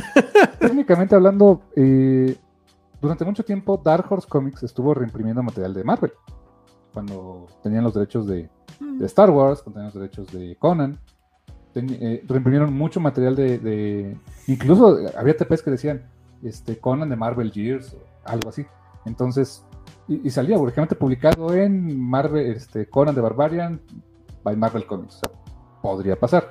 En algún otro momento, Marvel imprimió cosas que publicó DC cuando reimprimieron los crossover clásicos. Que algunos de ellos eran publicados por Marvel, o eran publicados por DC. Técnicamente, pues sí se han reimpreso material de su competencia por parte de algunos derechos no vería yo tan descabellado que en una de esas pues, DC le dicen, oye, pues voy a, publicar tu crossover con el depredador, pues ahí te va una lana, ¿quieres? Yo creo que no, no creo que Warner diga que no. Es, probable que se llegue a un acuerdo, ¿no? Eh, pero no creo que pase pronto. entre ahorita que está ese, tema legal eh, y el, que técnicamente serían cómics publicados eh, originalmente por es que hay un crossover que es de Dark Horse. Lo publicó Dark Horse Comics con Batman. Y técnicamente, pues sí, ese, ese, lo vería más fácil. Pero luego hubo otro donde que fue más de DC Comics. O sea, podría darse el caso, pero pues al final todo va a ser dinerito, ¿no? Sí, miren, si Sony y, Disney pudieron llegar a un acuerdo por Spider-Man, que entre editoriales no lleguen a un acuerdo por el Depredador y Batman. Sí, sí, se puede. Come on. Sí.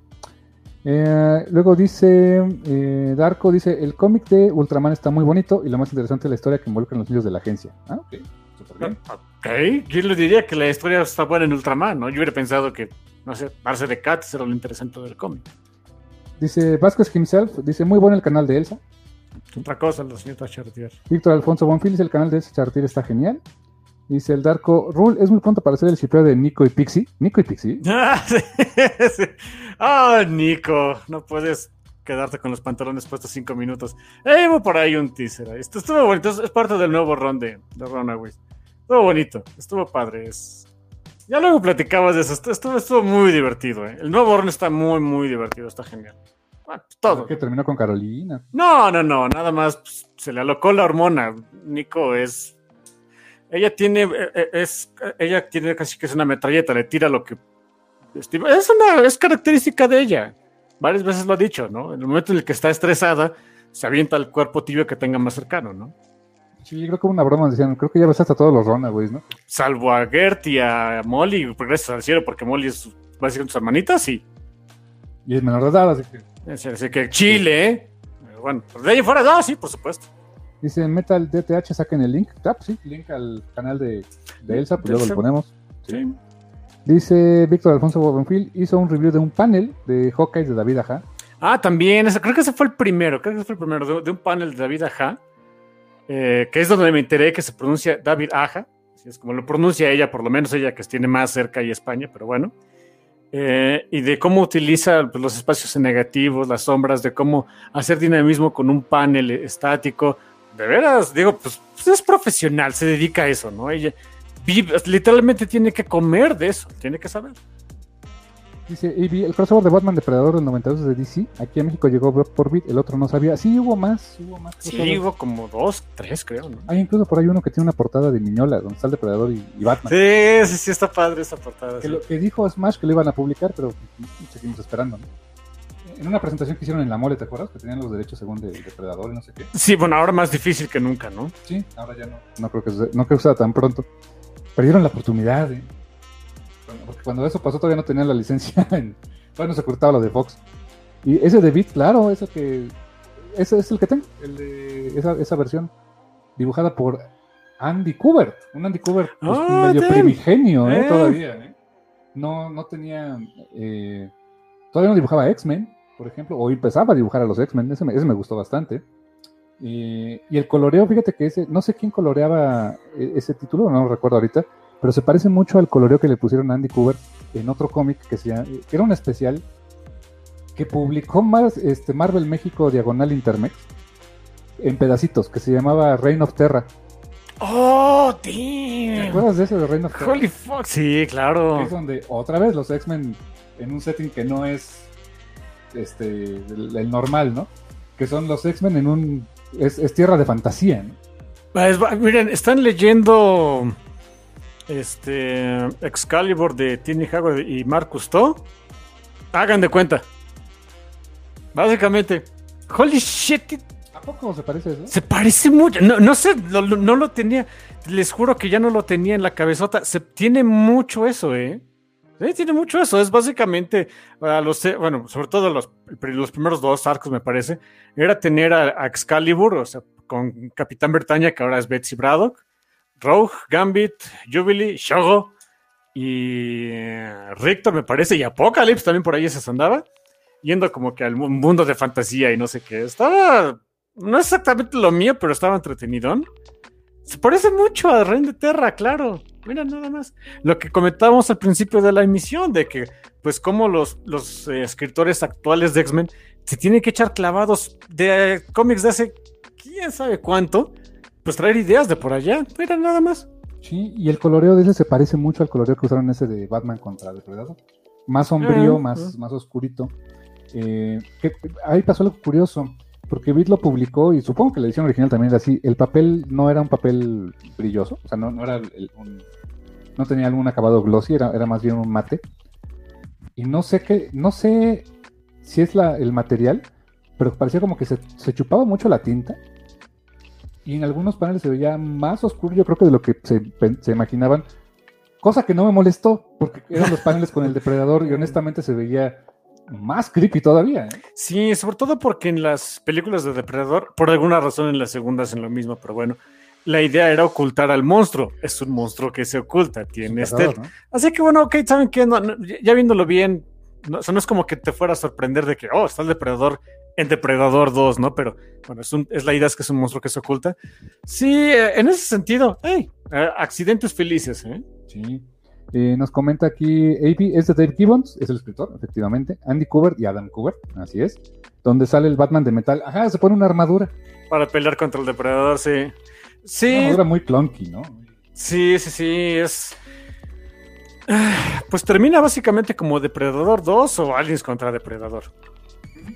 Básicamente. Llegan los cuates del depredador que se que perdió y pues deshonor para tu vaca, ¿no? Y, y honor para ti, Batman, así que una ahora... espada. Ah, ok. Ya tiene con qué, pe- con qué pelear contra Ra's al Ghul sin camisa. Ándale, ahora con armadura. Ahora sí, Ra's al Ghul, éntrale, ¿no? No, no, no, se tiene que quitar la, la camisa y la armadura, si no, qué chiste. Pero su espadita, ¿no? Pero su espada. claro. Alienígena. Pero esa es espada alienígena, claro. C- Casi acaba Depredador 2, ¿no? Hace acaba Depredador 2 y Aliens contra Depredador. Depredador 2 con este Danny Glover, por cierto, ¿quién lo diría? que te acuerdas que ese cómic de Batman en particular es bastante sangriento, o sea, es el depredador. Y me acuerdo que versus lo que se publicaba de Batman en aquel tiempo, dije, No. ah, ¿qué onda con esto? Sí, no, no, no se tocan el corazón. Ahí, lo que ven es depredador, desmembramientos, Cadáveres colgados. que cadáveres colgados y desoyes dices, en un cómic de Batman, pues es que es depredador, dude. No está canijo.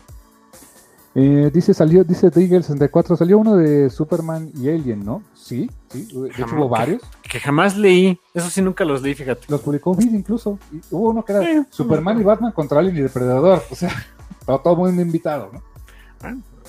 Eh, algo había que hacer. Sí, Los publicó este, pues aquí en, en México, Vid. Que fíjate que ahora, no sé, digo, poniéndose a pensar, ¿no? Un, un facehugger sí es un problema para subs. 100%. Si lo agarran a las mesas, acuérdate que esa cosa se te mete al sistema respiratorio y te paraliza. Ah, es un buen punto.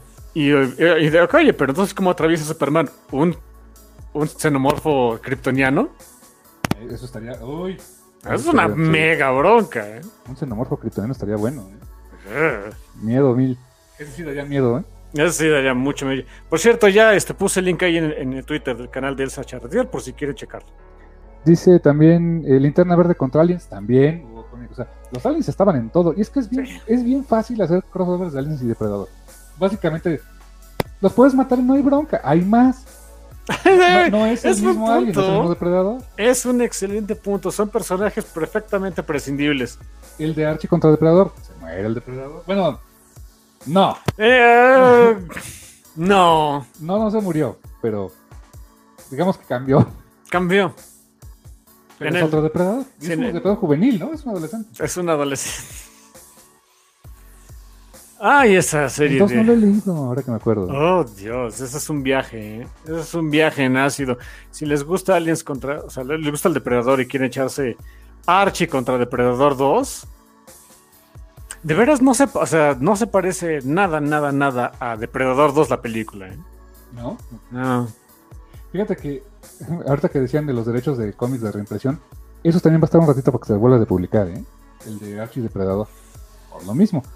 Y si los encuentran, neta, cómprenlos. O sea, me, me perdí, me- lo encontré en un fantástico, el hardcover, el de Archie contra Depredador 2, hace unos seis meses que me pude dar una vuelta. Y lo vi caro, dije, está en 400. Ah, luego lo compro que baje un poco en Amazon. No, pues ya no hay. Ya valió. Sea, pues si lo encuentran y lo quieren en físico, cómprenlo. En, en digital no hay bronca, ¿eh? Ahí está y sin problemas. Es lo que me quiero ver si de veras está por aquí, a ver. Según yo en, en Comixology sí estaba todavía. Creo que no, no había mayor problema de conseguirlo. Pues mira, mi, mi copia de Archie contra Depredador 2 no me la han bloqueado, así que supongo que está, ¿no? Ajá, exacto. Mientras no te la... Y no tenía por qué ya pagaste, ¿no? Pero no sé. Sí está, ¿no? Eh, sí, sí está. El TP y los sueltos, ¿no? El TP y los sueltos. ¿El TP en cuánto anda? ¿En, en digital? El, están caros, ¿eh? esos son de 16 dólares cada uno. Y es que digo, no hay otra ahorita. No hay, no hay otras ediciones. Ni habrán un buen rato. Pues, bueno.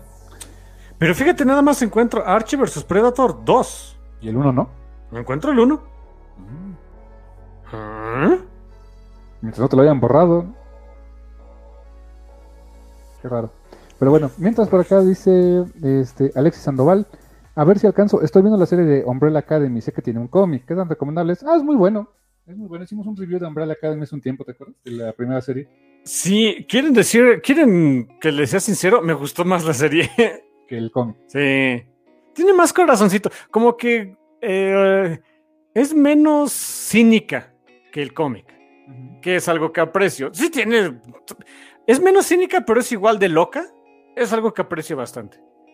Sí, eh, la de este. El cómic original de Gerard Way, pues. Era Gerard Way siendo Gerard Way.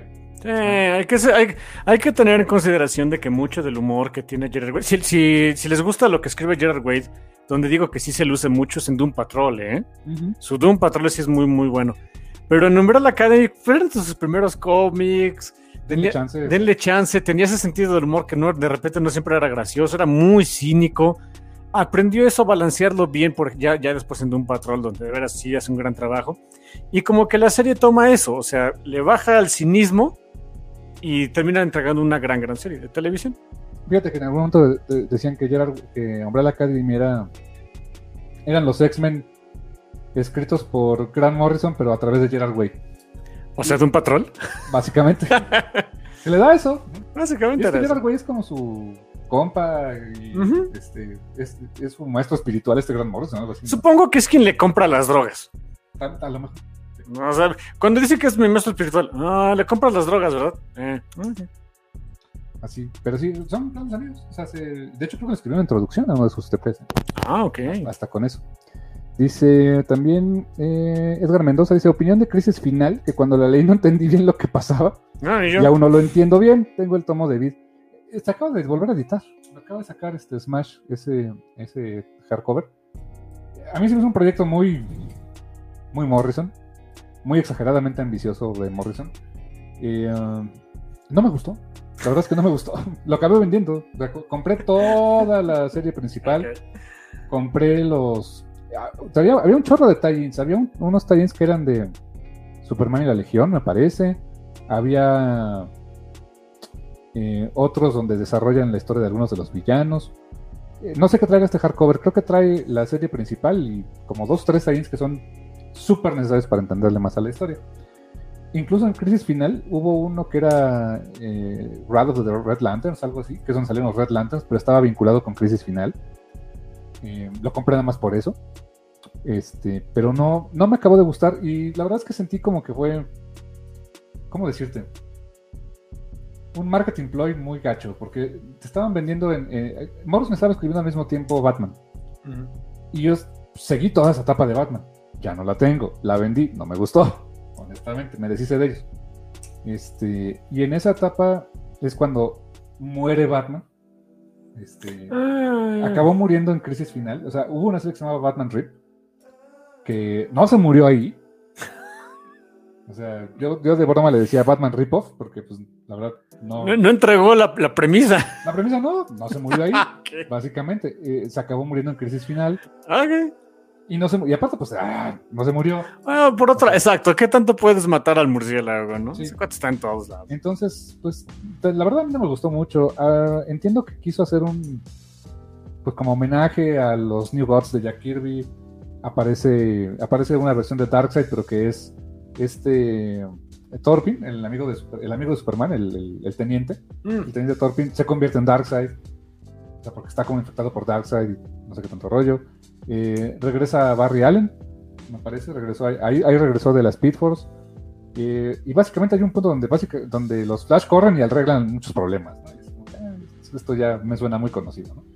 Eh, honestamente, tengo, yo tengo una relación de amor-odio con Morrison. No, no es mi escritor favorito. Hay cosas que me gustan mucho de él. All Star Superman se me hace fantástico. Wither se me hace maravilloso. Eh, pero, por ejemplo, honestamente, su, super- su- lo que hizo con, con Batman y lo que hizo en Final Crisis se me hizo muy eh, eh, exageradamente revuelto para lo que es. Eh, La verdad, te digo, los tuve, tuve toda esa serie, la, la, la fui comprando conforme iba saliendo. Eh, tenía unas portadas bastante bonitas de Chip Kit, si mal no recuerdo. Pero dije, no, ¿para qué lo quiero? Mejor lo acabo, acabé vendiéndola. No sé a quién se lo vendí, pues tiene muchas años que la vendí. pues, eh, quien lo tenga, pues que la disfrute, pero no, no la volvería a comprar, honestamente. Sí, siempre, siempre van a encontrar alguien que, que les va a gustar los cómics que a uno no le gusta. Sí, Seguro. exactamente. Eh, Goblin Joy dice: Saludos chicos, felices 400 programas, que no 400 conejos. Eh, ok.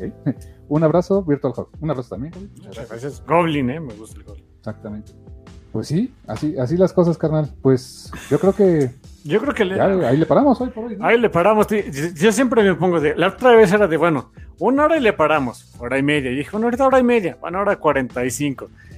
Ya, chamacos, porque también ustedes tienen que irse a hacer sus cosas.